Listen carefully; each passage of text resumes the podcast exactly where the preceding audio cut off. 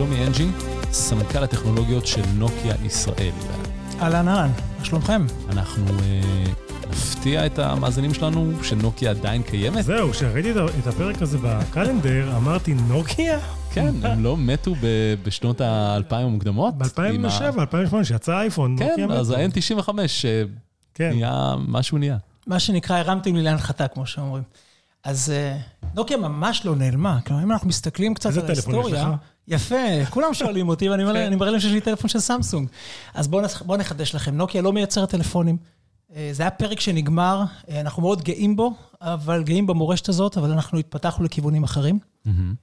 והיום הטלפונים עם הלוגו של נוקיה מיוצרים על ידי חברה בשם HMD, חברה שקנתה את הזכות להשתמש בלוגו שלנו, אבל זה ממש ממש לא נוקיה. תרשו לי קצת לספר לכם בקצרה מי זאת נוקיה ומה היא עושה. אנחנו מדברים על חברה של 154 שנה. פרץ צמיגים, לא? מה, מה, מה התחילו? אה, זה מעניין. סירות. החברה, אה, כמעט, כמעט. בסופו של דבר, ישנו נהר בשם נוקיאן אה, בפינלנד, אשר נשא בולי עץ. אותם בולי עץ שבמקור, אה, אנשי נוקיה הקדמונים, נקרא להם, לפני 154 שנה, נסעו ממקום למקום כדי לגרוס אותם ולעבד את העץ ולהפוך אותו בסופו של דבר לנייר. זה היה לפני, כאמור, כ-154-155 שנה. וזה הוביל את נוקיה גם להיכנס בהמשך, גם לעסקי תחנות כוח, כי מסתבר שלאבד את כמויות העץ הגדולות היה צריך הרבה מאוד אנרגיה. אז הם נכנסו לעסקי תחנות כוח, ומתחנות כוח לעולם הטכנולוגיה. על הדרך, אה, נוקיה אספה בדרך, באמצעות רכישות ומיזוגים, שמות גדולים מאוד. אה, נוקיה, זאת אומרת, נוקיה החדשה היום זה נוקיה וסימנס ואלקטל ולוסנט, וגם מוסד המחקר החשוב ביותר בעולם התקשורת שנקרא מעבדות בל, בלאפס. וחוץ מזה, ישנן חברות נוספות שאספנו לאורך הדרך, כך שנוקיה היום היא ספקית של תשתיות תקשורת וענן מקצה לקצה. חברה היחידה בעולם שיש לה מנעד פתרונות תקשורת מקצה לקצה, והיא פועלת גם בכל היבשות. היחידה mm-hmm. שדומה לנו בהיקף היא חוואוי הסינית, אבל כידוע היא מנועה מלעבוד. אה, זה טוב לכם עכשיו. ביבשת האמריקאית וגם בישראל, נכון. כן, נכון, וגם נכון. קצת אה, רגע, אבל אין... מאתגר להגיע לסין בימינו. כן, אבל, אבל אין מצב ש... אני אספר לך תכף משהו מעניין לגבי הווירוס הקורונה ואיך הוא מתקשר לאחד הנושאים שלנו. אז רגע, עוד מעט. סגור סוגריים שנייה. אין מצב אבל שבנוקיה, הסיפור הזה עם הטלפונים הסולאריים זה לא וואחד צלקת, כי הייתה החברה הכי מובילה בעולם. כולם... אה, מדינה שלמה כן. הייתה מדינת נוקיה, פינלנד התגאתה בה, ו... לא, ואני זוכר... בישראל שאלו כל הזמן, מתי תהיה לנו נוקיה? נכון. עזוב, אני זוכר שנסעתי למזרח אה, למכור שם בסטארט-אפ הראשון שלי או השני, והאסייתים, סמסונג, אמרו, we want like Nokia, זה המשפט שהם אמרו. כי זה הטלפונים שהם רצו לייצר. וכמעט ביום אחד, זה הפך להיות פיכס, ואף אחד לא רוצה לגעת בזה. כן, כן, אין ספק, זה פרק עצוב בהיסטוריה של כן. נוקיה. אז מה קרה? אה, נזכור שמדובר בחטיבה אחת מתוך כמה חטיבות. זו הייתה החטיבה שהייתה הכי מוכרת לציבור. אבל מאחורי הקלעים פעלו חטיבות מאוד רציניות. בסדר, גם, גם באפל יש עוד חטיבות חוץ מאייפון, אני מסתכל על הרווח של, של אפל, אז האייפון תופס חלק, החלק הכי משמעותי, וכל השאר פחות, ואתה אומר, זה היה נוקיה. אז זה לא שזה עוד חטיבה בנוקיה, זה נוקיה. אז מה ספק, קרה? אין ספק, ש...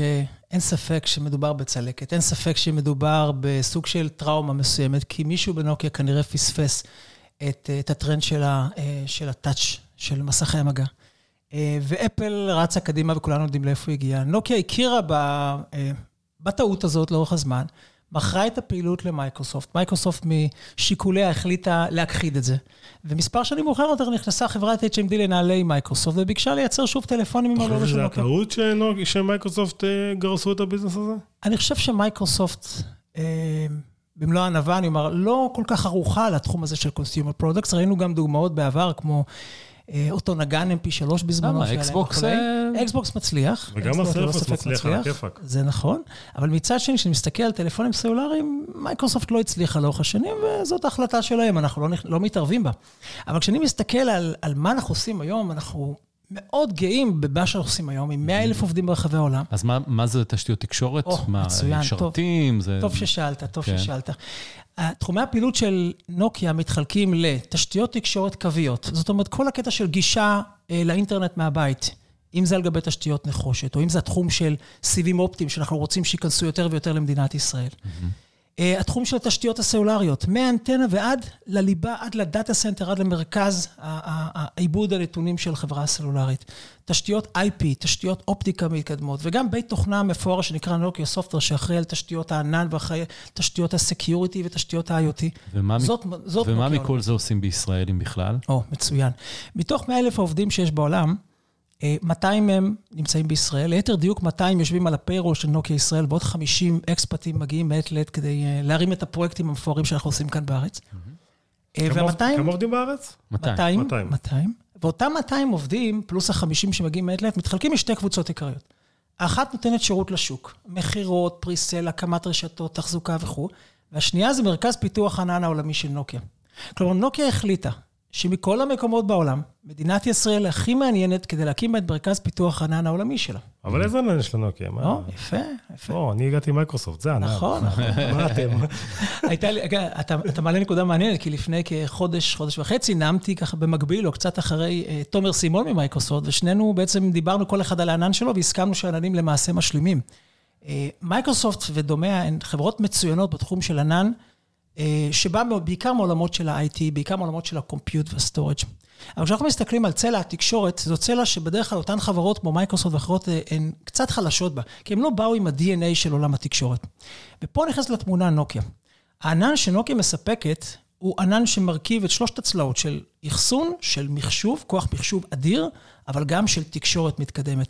וזה בדיוק מה שצריכים היום בעידן המודרני, חברות התקשורת, כדי להקים למשל את תשתיות דור 5. אז בעולם. אתם מוכרים לחברות תקשורת אחרות נכון, את ה... נכון, נכון, נכון. אנחנו לא שירותי לא מקימים, ענן. בוודאי, אנחנו לא מקימים ענן ציבורי, אנחנו okay. לא אוקיי. מוכרים שירותי ענן, אנחנו מוכרים פלטפורמת ענן שיושבת, למשל, אה, אה, בסלקום בישראל, בהוט מובייל וכולי וכולי, ובעוד חברות בעולם. מה היא עושה התשתית ענן אותי? יפה, ואותה תשתית ענן למעשה לוקחת את ליבת הרשת הסלולרית כפי שהיא נמצאת היום, ולוקחת אותה לעבר 2020 וצפונה, כדי לאפשר לה לתת, א', שירותים מתקדמים של דור 5, אם תרצו מיד נספר לכם מה זה ומה אפשר לעשות עם זה, ושנית, היא מאפשרת להם להגיב בצורה הרבה יותר דינמית לביקושים המשתנים מהשוק, לצרכים המשתנים. היא מאפשרת להם למשל לפתח שירות חדש במהירות יחסית, ומחיר הטעות הוא קטן, אז אם השירות הוא לא מצליח, אפשר to tear it down ולעבור למשהו אחר. אבל מה השירות? לא, הרוב לא, רוב הלקוחות היום רוצים שהספק הסולרי יהיה dumb pipe, כאילו, עזוב אותי שירותים. פעם היית מוכר לי רינגטונים של נינט, מה אכפת לי?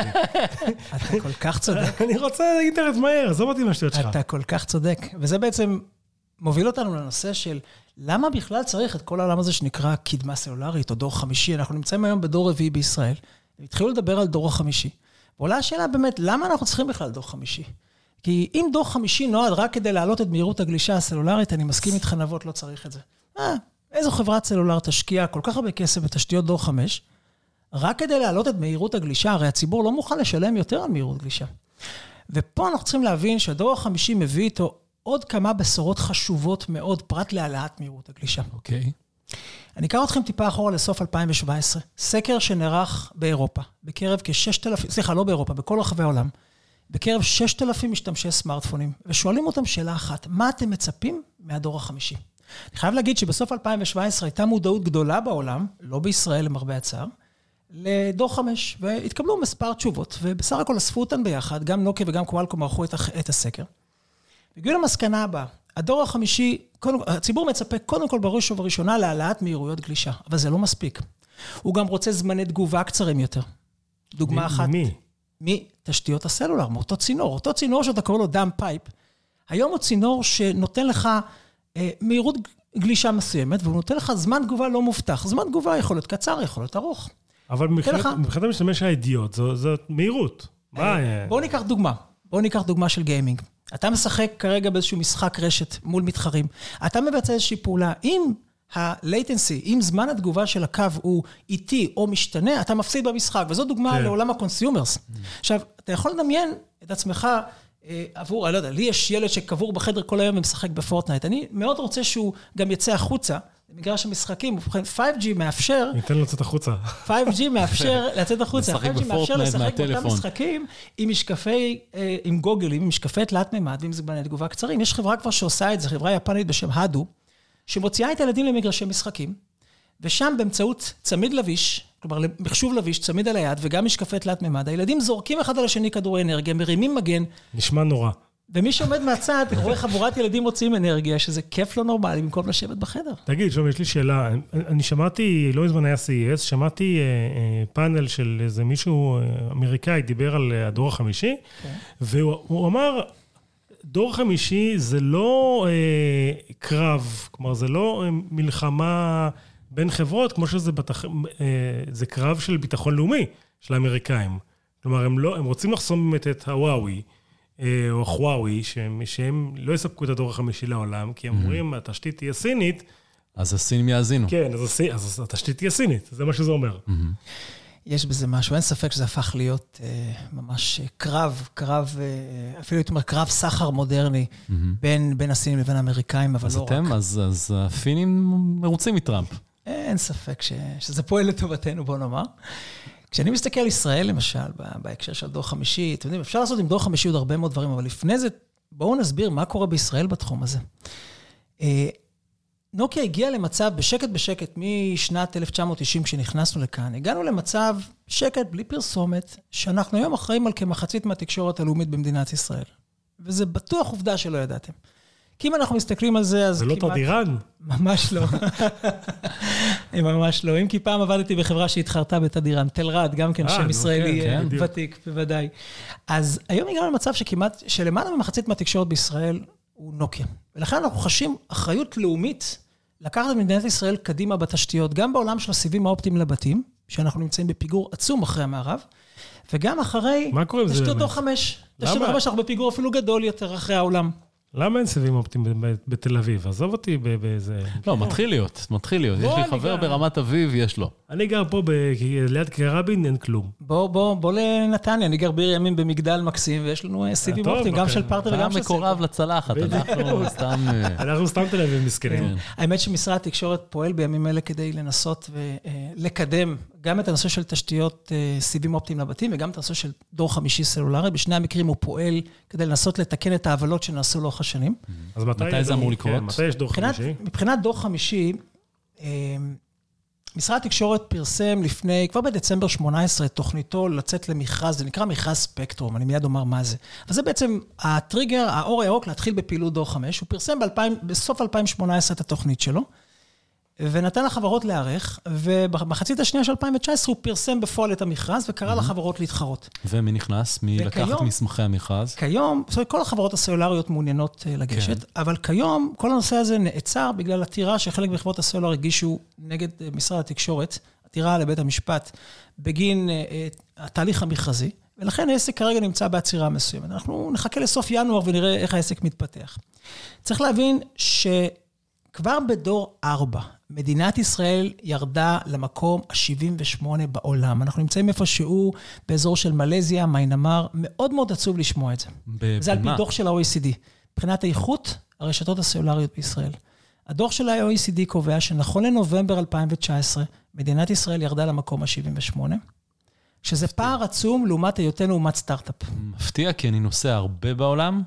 ואני מרגיש שהרשת של 4G... היא אה, סבירה, נכון? היא טובה מאוד, היא סבירה, לא רק סבירה. כן, אני, אז... בטח ביחס למדינות מתקדמות כמו גרמניה, ששם מהירות הגלישה היא... אתה יכול לעמוד באמצע אלכסנדר, פל, אה, אלכסנדר פלץ, ולא יהיה לך 4G. אבל תזכור שהיית כן. רומר, תזכור שהיית אורח. לא בטוח שזה היה עובד אם היית, זה היה עובד ככה, מתנהג בצורה הזו, אם היית מחזיק סים מקומי של חברה מקומית מכובדת, כמו T-Mobile, דויטשה כלומר... אז הם נותנים עדיפות למקומיים. אין ספק. אתה תמיד תחווה גלישה נמוכה יותר כשאתה רומר, כי אולי אתם לא יודעים, אבל הגלישה הסלולרית שלכם עוברת תמיד דרך ארץ הבית. גם כשאתה נמצא בגרמניה או בארצות הברית, הטלפון הסלולרי שלך בסופו של דבר מוציא את הגלישה דרך ישראל. ויש צווארי בקבוק בדרך בין גרמניה לבין ישראל. אבל אם אתה מקומי, אתה תחווה גלישה טובה. ולא אני אומר את זה, ה-OECD כן, לא, אומר את זה. יש לי חברים טובים שחיו וחיים בגרמניה הרבה שנים, והם מתלוננים על, על איכות האינטרנט שם. אז בכל מקרה, ה-OECD קובע אחרת. כן. וחשוב לומר בהקשר הזה שמדינת ישראל קצת השתגעה, יצאנו מפרופורציה. אה, במדינה כל כך קטנה, אנחנו נמצאים עם שישה מפעילים סלולריים, לא כולל מפעילים וירטואליים. התחרות פה פרועה. וזה הוביל למצב של כשל שוק, שבו אין לחברות הסלולריות אינטרס בעצם להשקיע יותר בתשתיות. חובת המדינה לתת לחברות הסלולריות את הסיבות להשקיע בקדמה של דור 5, ואני יודע שמשרד התקשורת פועל, הוא פועל יפה, אבל צריך לעשות עוד. אה, ולכן משרד התקשורת, שהוא פרסם כרגע את המכרז לדור 5, הוא כרך בתוכו חבילת תמריצים כלכליים. הוא אומר לחברות, אתם, אם תרוצו מספיק מהר, גם תשפרו את תשתיות דור 4 וגם תקימו דור 5, אני אתן לכם כסף, או אני אחזיר לכם בעצם חלק תמלוגים. מהכספים שאתם משלמים תמלוגים. שזו תוכנית יפה, היא לא מספיקה לטעמי. מה שעוד צריך לעשות, כדי לתקן את, ה, אה, את הבעיה בשוק, היא לתת לחברות הסלולריות אופק ל, אה, לייצר שירותים חדשים. אתן לכם עכשיו כמה דוגמאות של שירותים שכבר עובדים בעולם, ואם נביא אותם למדינת ישראל, אנחנו נחווה כולנו שיפור משמעותי באיכות החיים. אז למשל, קחו דוגמה, אני יודע שאתה אביב אה, מקורב לעולם התחבורתי, אז קחו דוגמה למשל בקטר, בנסיכויות המפרץ, יש כבר מזה למעלה משנה מונית מעופפת נהוגה מרחוק. עכשיו, המונית הזאת יכולה לשאת שני אנשים, טסה במהירות של 130 קמ"ש, יכולה לרחף במשך 20 דקות, והיא לוקחת אנשים בתוך קטר ממקום למקום. לא בתוך קטר, בתוך אה, רחפן. בתוך רחפן, אבל כאילו בתחומי קטר. קטר. קטר, יפה. קטר, אוקיי, כן, יפה, אוקיי. איבדתי שם משהו. נכון. זה היה בדיחונת כזו. אתה צודק, כן. יפה, זה גם תחבורתי. עכשיו, כדי לנהוג קטר כזה, או סליחה, כדי לנהוג אה, רחפן כזה מרחוק, אתה צריך רשת סלולרית שהיא סופר אמינה עם זמני תגובה קצרים. וזה מחזיר אותי לנקודה הקודמת. תור 5 נותן גם זמני תגובה קצרים, וגם אמינות, ואת שניהם אתה יכול לקנות ברמות שונות. אתה יכול לבוא ולהגיד, אני רוצה להפעיל צים מכוניות אוטונומיות, אני רוצה לקבל רמת אמינות 10 וזמני תגובה שהם נניח פחות מ-10 אלפיות השנייה. יבוא גורם אחר ויגיד, אני מפעיל משהו אחר. אני מסתפק ברמת אמינות 7 מתוך 10, ואני מוכן לזמני תגובה שהם 50 אלפיות השנייה. זאת בעצם נוכל לרכוש חבילות שונות של, או רמות שונות של זמני תגובה ואמינות, בהתאם לשימוש. דוגמה נוספת. מה שיאפשר בעצם לחברות הסלולר להעלות מחירים. לא, לאו דווקא לציבור. הציבור יכול להמשיך לשלם אותו דבר, אולי טיפה יותר. מי שרוצה דור חמש, הרי זה הגיוני שישלם קצת יותר מדור ארבע. למה? מי, כמו... מי שעבר מדור שלוש לדור ארבע, עלו במחיר, להפך, ירד המחיר. וכשאתה עברת מ... או כשאתה תעבור ביום אחד מקו נחושת בבית לסיב אופטי, לא תשלם קצת יותר? וואלה, לא. אז uh, המציאות היא שכן, כי עולה יותר לפרוס את זה. סביר להניח שגם כאשר אתה תקנה טלפון מתקדם יותר, אתה כנראה תשלם עליו יותר. כשאנחנו קונים מוצר יותר טוב, הגיוני שנשלם קצת יותר, אבל לא, נכון. הרבה יותר. טווח המחירים נשאר, אתה יודע, בסלולר עכשיו העלו את המחיר נכון, לאלף דולר, אבל נכון. מחיר טלפון שנים נכון, עלה 600 דולר. אז אני חושב שאם היום הגענו למצב שחבילת סלולר עולה כ-30 שקלים, אפשר לומר שחבילת סלולר לדור 5 תעלה קצת יותר, נגיד עד 50, לא, לא להשתגע במחיר. אבל אני רוצה שלחברות הסלולר יהיו מקורות הכנסה חדשים. מוניות, או דיברנו על כלי רכב אוטונומיים. דיברנו, לא דיברנו עדיין, אבל על רפואה חכמה. מיד אספר לכם סיפור על זה. על, על גיימינג, מי שרוצה חבילת גיימינג עם זמני תגובה קצרים, ישלם עוד 20 שקל לחודש ויקבל זמן תגובה קצר. צפייה באירועי ספורט בתלת מימד, אתה רוצה לראות את הגול מהעיניים של רונלדו, אתה רוצה לערוך בעצמך את הסרט, לראות אותו בתלת מימד ולסובב אותו? אין בעיה, אינטל נותנים לי את זה, מה, למה צריך לשלם? יפה, אבל אינטל לא נותנת לך את צינור התשתית שמאפשר את זה, הם נותנים את האפליקציה בקצה. בקיצור, אז שוב פעם, אתם לוקחים אותנו למצב שהמפעילים הסולאריים, כמו שהם עברו פעם, חונקים אותנו ורוצים להוציא ממנו טוב, זה לא הוא, אבל לא הוא... הרעיון הוא להציע חבילות שירותים שונות, וכל אחד ישלם לפי מה שהוא צריך. יש אנשים שמסתפקים במה שיש להם היום, אני, אני בעד שימשיכו לשלם אותו דבר. אבל אם למשל, קחו את הפרופסור האיטלקי, אני פרסמתי עליו מאמר לפני אה, חודש בגלובס. אה, כתבתי מאמר על להביא רפואה מתקדמת לפריפריה באמצעות 5G. מאוד יקר, מאוד מורכב, להקים בתי חולים חדשים בצפון ו- או בדרום, וגם אם תקים בית חולים כזה, בגלל פיזור האוכלוסייה, מאוד קשה יהיה להם להגיע למקום אחד. במקום זה בואו נביא אליהם את הרפואה המתקדמת באמצעות, בדמות ניידות שנוסעות עד אליהם, עם המכשור הרפואי, כשהרופא בכלל נשאר במרכז, והוא יכול לסיים את הפעילות ולחזור לקליניקה הפרטית שלו אם הוא רוצה, כי היה מאוד קשה לשכנע רופאים לעבור לשם. כמה זה רחוק מהמציאות, האירוע אז באיטליה זה כבר קרה. וואלה. באיטליה לפני חודש וחצי, פרופסור איטלקי, אחד המפורסמים, הצטרף לניתוח במרחק 100 קילומטר. הוא חבש משקפי תלת מימד והבטיחו לו צינור 5G עם רמת אמינות, כמו שאמרתי, 10 מ-10, עם רמת זמני תגובה שהם פחות מ-10 מילי שניות, שזה מאוד קצר, הוא יוכל, הוא יכל להשתתף באופן פעיל בניתוח, ואתם יכולים להניח שאותו גוף של שירותי רפואה מוכן לשלם הרבה כסף על זה, כי זה אבל, חוסך לו את הצורך להעביר... אבל כמה זה דמו וכמה זה אמיתי? לא, זה אמיתי לגמרי. זו כמובן ההתחלה.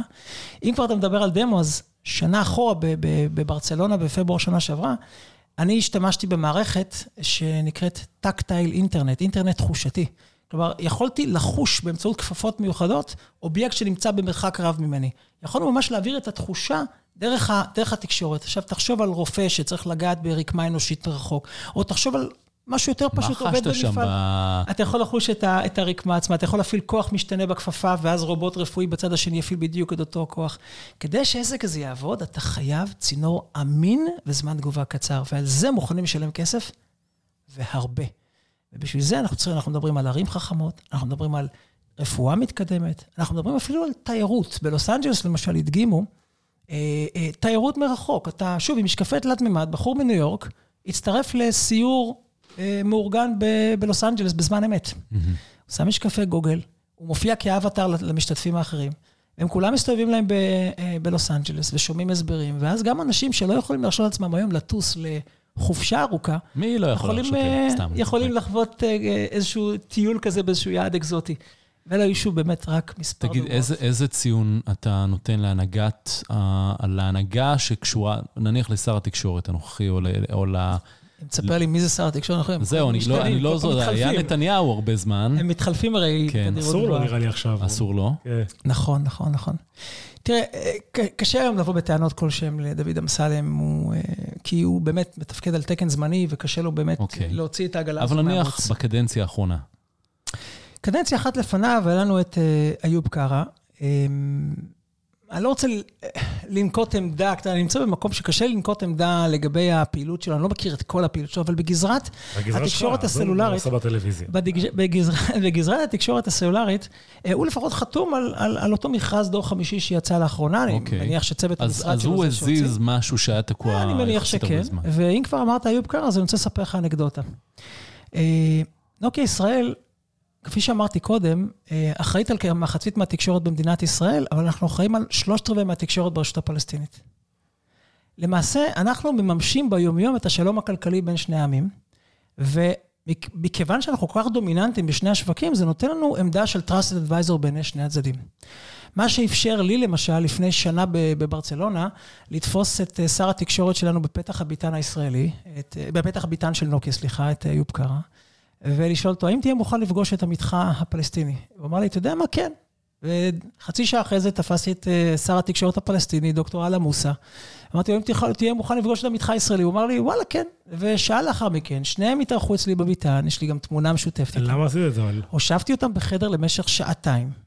התקיימה פסגה לא מתוכננת בין שני הפמליות של שניהם. מה, כי יש נושאים לא סגורים שהייתם רוצים אה, שייסגרו? אה, למעשה נתנו להם שירות לשבת ביחד בצורה לא מתוכננת ולדבר על סוגיות שמעניינות את שני העמים בתחום התקשורת רבתי. אה, כשהמנכ"ל שלי ואני צובטים אחד את השני ביחד, ואומרים, אנחנו רואים פה ממש שלום קורה בזמן אמת. זו רק דוגמה. עכשיו, אם נלך... עסקת המאה נולדה שם? כמעט. אבל אם אמרתי... אתם אחראים גם על עזה או רק על יהודה ושומרון? אנחנו אחראים גם על עזה. ואם אמרת את זה, אז עסקת המאה, אפרופו עסקת המאה, אמ, מנהל מרכז הענן שלנו אמ, החליט לפני שנה וחצי שהוא רוצה לקיים את השלום הכלכלי בין שני העמים באמצעות זה שהוא יעסיק אנשי R&D פלסטינאים. ויש כ-20 אנשי R&D שיושבים ברמאללה, הם חלק ממערך הענן של נוקיה, חלק מגוף הפיתוח של נוקיה. אה, בישראל, ומעת לעת גם נפגשים, הם מגיעים, יש להם שיעורי כניסה. הם עובדים או שהם ונדורים? הם עובדים ממש, וואלה. עובדים 아, ממש עבורנו. 20 מתוך ה-200. אה, לא, זה בנוסף. זה בנוסף. כן, קראתי 20 ישראלים, ויש עוד 200 כן. ישראלים ועוד כ-20, נכון? אה, פרט לזאת, מנכ"ל שלי, אריק טל ואנוכי, היינו מאוד פעילים בהבאת הדור השלישי לשטחי יהודה ושומרון לפני כשנתיים. הנושא היה חסום על ידי הרשויות משני הצדדים. אה, לא היה דור שלישי? לא היה דור שלישי. ב... אוקיי. ואנחנו שחררנו, ממש פיזית, אה, אה, אריק ואנוכי שחררנו את הפקק, אה, כי אנחנו אמונים על שני הצדדים. ולראיה לכך, אריק היה אחד מאותם אנשי עסקים ישראלים בודדים שהוזמנו לוועידת בחריין.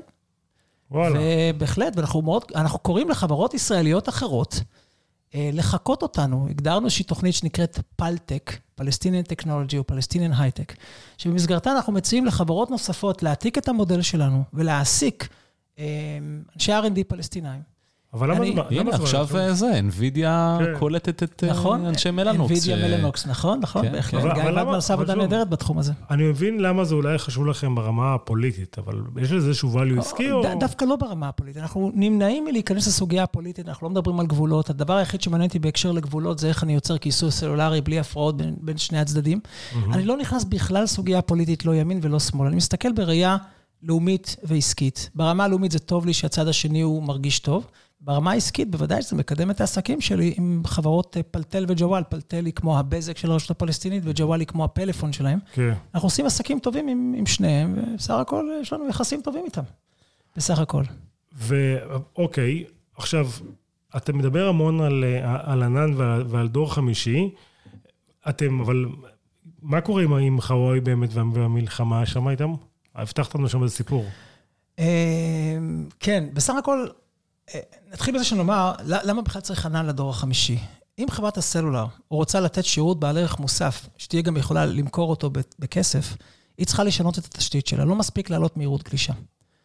ולכן חברות הסלולר היום עוברות לתצורה של ענן, שמסוגל לתת להם את האפשרות למכור חבילות שונות של אמינות וזמני תגובה. Mm-hmm. בעצם קוראים לעיקרון הזה Network Slicing. אני לוקח את הרשת וחותך אותה לסלייסס, לפרוסות, ומשכיר פרוסות לכל דורש. כלומר, אם אתה חברת אוטומוטיב, אתה שוכר פרוסה עם מאפיינים מסוימים, ואם אתה חברת חקלאות, למשל, אז אתה שוכר פרוסה עם מאפיינים אחרים. או, או רפואה, תזכור פרוסה אחרת, וגיימינג וכו' וכו'.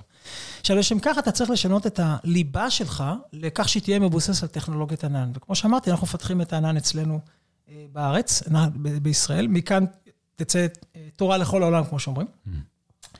אין ספק שחוואוי אה, זה איום, זה מתחרה מאוד מאוד ראוי. בעצם, אם אנחנו מסתכלים על המתחרים בשוק הזה...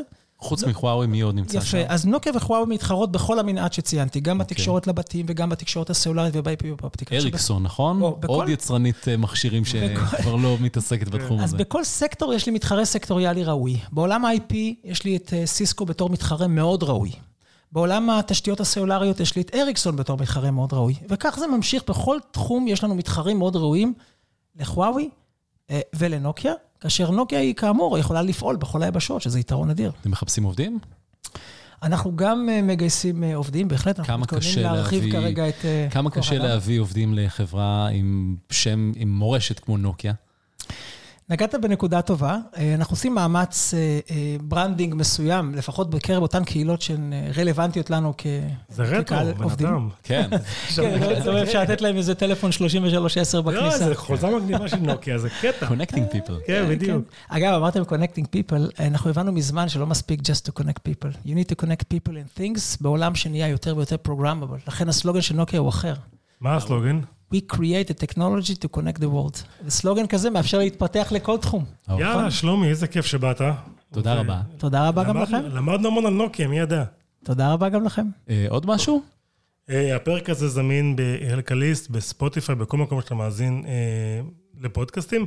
אם אתה כבר מאזין לפרק הזה וסיימת אותו, אז אביב, בא לך להמליץ על איזה מישהו בתקשורת שעשה משהו? אני חושב שהזכרנו את החברה שהוא מכר לאנווידיה. אה, נכון. אז אה, אייל... אה, אייל ולדמן. ולדמן, כן. המנכ"ל של מנוקס לשעבר, שמכר אותם לוויה, כן, המכירה עדיין לא הסתיימה, אם אני לא טועה. אה, בסוף זה יקרה. בדיוק. אוקיי. יאללה, ביי. ביי.